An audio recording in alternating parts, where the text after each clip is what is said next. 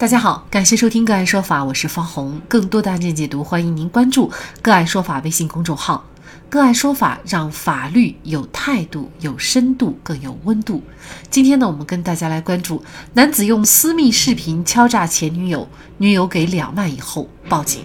郑某在罗湖一家旅行社工作，作为业务员。二零一八年九月，郑某在工作当中结识了刘丽，两人很快发展成了男女朋友。后来，刘丽也将自己的一些朋友介绍给了郑某，方便他从事旅游业务。但是好景不长，二零一九年两人分手，还互相删除了微信好友。据郑某称，分手以后他还一直有点不甘心，可是已经被删除微信好友的他，想再联系刘丽已经联系不上了。但是郑某还是可以联系上刘丽的其他朋友。于是说不清是出于什么目的。二零二零年的一天，郑某直接把一段视频发给了刘丽的朋友阿新。这是一段郑某和刘丽的私密视频，之前两人还是男女朋友的时候拍的。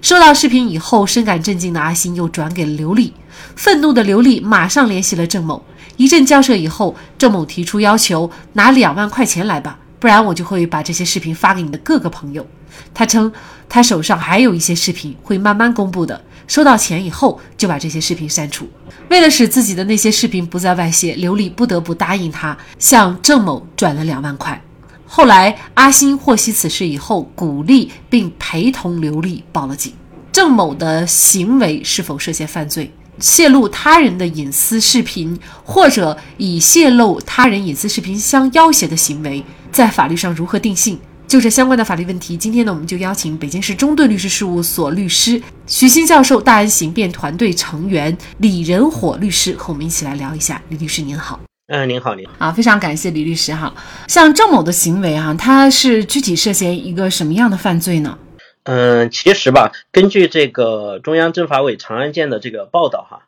罗湖区法院已经对郑某的行为进行了一个定性，判决郑某构成敲诈勒索罪。结合这个判决的时间和认罪认罚的事实，该判决应该已经生效。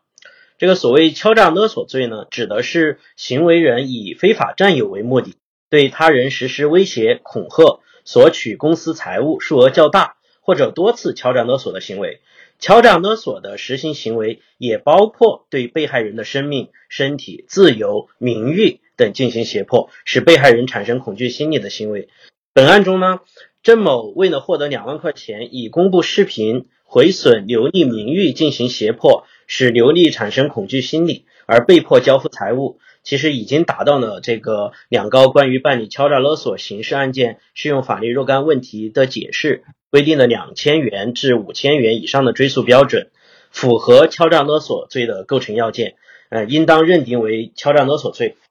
假设就是郑某他勒索刘丽的时候呢，那么刘丽呢他就拒绝了，然后呢就直接报警。如果是说这两万块钱还没有转给郑某的话，在这个阶段是郑某就已经构成了敲诈勒索犯罪了，还是说没有呢？就如果说这个郑某还没有获得这个钱，因为他的目的啊是以非非法占有财产，如果他因为意志以外，因为他报警了嘛，因为这个，所以他可以评价为这个敲诈勒索罪的未遂，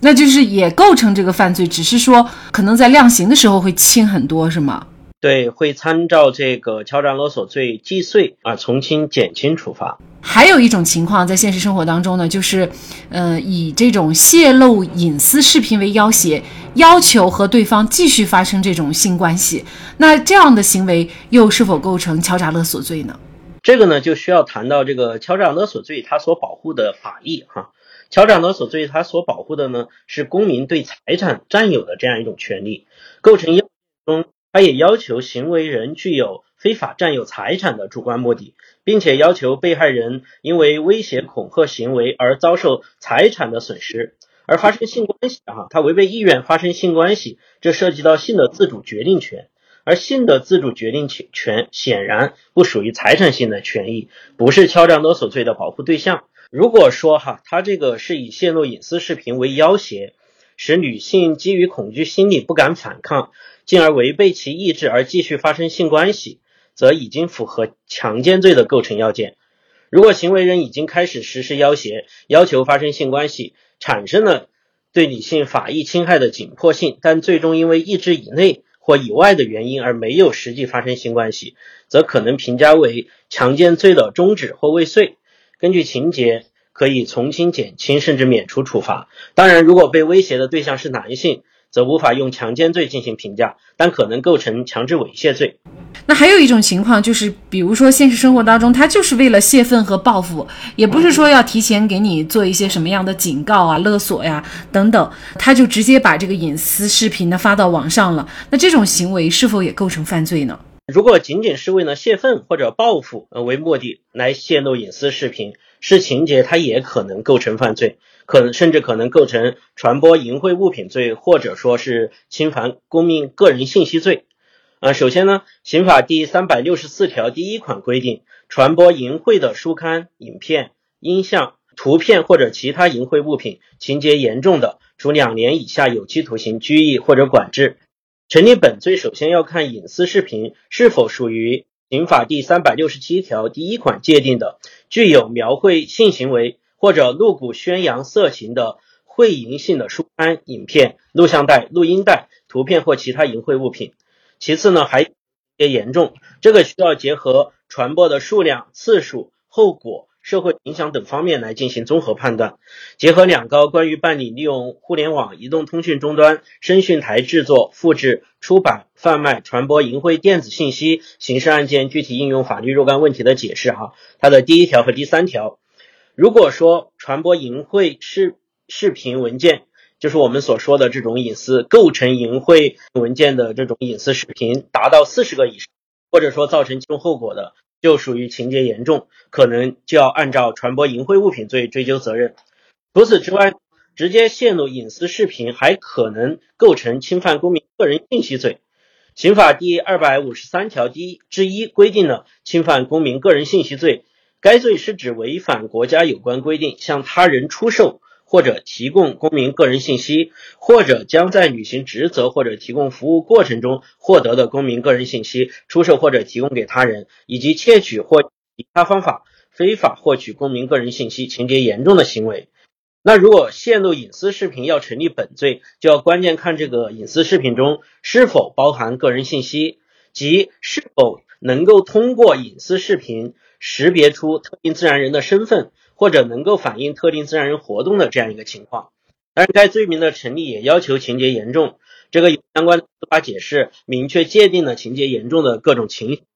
如果行为人的行为同时符合我前面所说的两个罪名的这个构成要件，则可能属于想象竞合，则以重罪处罚。当然，即使达不到构罪的条件，哈，这种出于泄愤或者报复直接泄露隐私视频，也可能构成行政违法或者民事侵权，